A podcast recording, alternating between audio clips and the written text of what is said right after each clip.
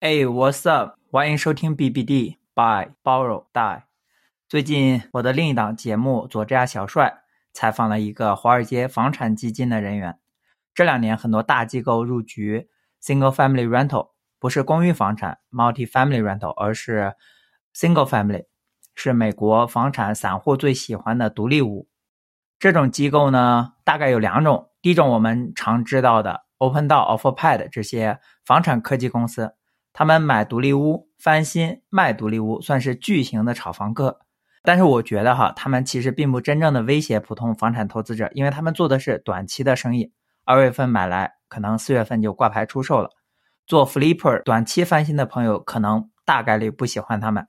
但是对于很多的普通散户，就是购买之后长期出租、长期持有的房产投资者而言，OpenDoor 和 OfferPad 这样的机构无伤大雅，因为房产作为不动产，增值往往需要你别动它。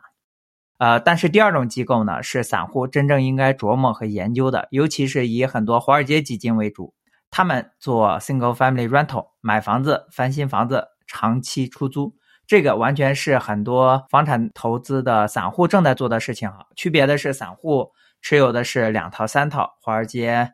买的是两万套、三万套，他们的模式 exactly 就是散户们正在做的事，然后千倍万倍的放大。他们有资金优势，有成本优势，比如他们大规模的买的油漆就是比你要便宜。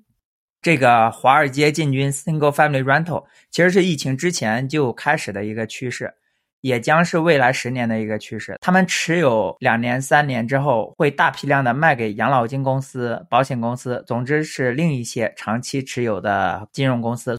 虽然说基金公司、养老金公司背后的钱，它也是老百姓的，但是这样普通人和房产投资者之间会生生的插入大批量的房产经理人、职业经理人太多呢，就意味着投资回报率的下降。我不喜欢，我还是想自己赚钱。但是万事皆有因哈，他们为什么开始进入这个市场，又喜欢这个市场？欢迎去听那个长的播客，我就不在这里解释了。在这里我想说什么呢？想我想分享一些我自己不成熟的想法，就是散户应该做什么，未来可以做什么。散户平时呢是小鱼吃虾米，现在大鲨鱼来了，小鱼虾米终于一起吃掉，所以我们能做什么？第一个我能想到的是更好的房屋管理。大多数机构是委托第三方公司 （property management 公司）来管理，后者呢拿钱办事，责任心很多时候也一般。听群友讲过不少机构房子难租、找不到人、难以沟通、手续麻烦的各种问题，所以散户的一个优势是身段灵活、服务周到。第二个是买房，我们更了解自家周围的社区，所以在这些地区买房或者卖房，我们更有知识。犯罪率怎么样？产业、人口、超市、市政规划、在建项目啊，交通，甚至这个学区的变更，对吧？等等等等。用股票基金大佬彼得林奇的话说，散户对自己行业的了解是他们可以战胜基金经理的一个原因。第三个，我们也可以顺着买嘛，毕竟机构选一个市场，往往会做很多的分析和市场预测。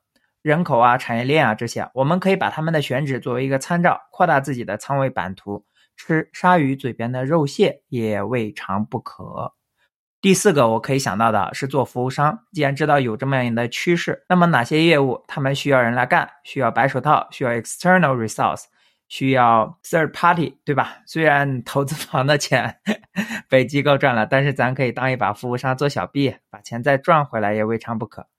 第五个我能想到的是，打不过就加入，是吧？身段灵活啊，朋友们，咱们如果自己的投资房五年的回报还比不上人家基金公司扣除运营管理的费用之后的回报，那确实有可能的呀。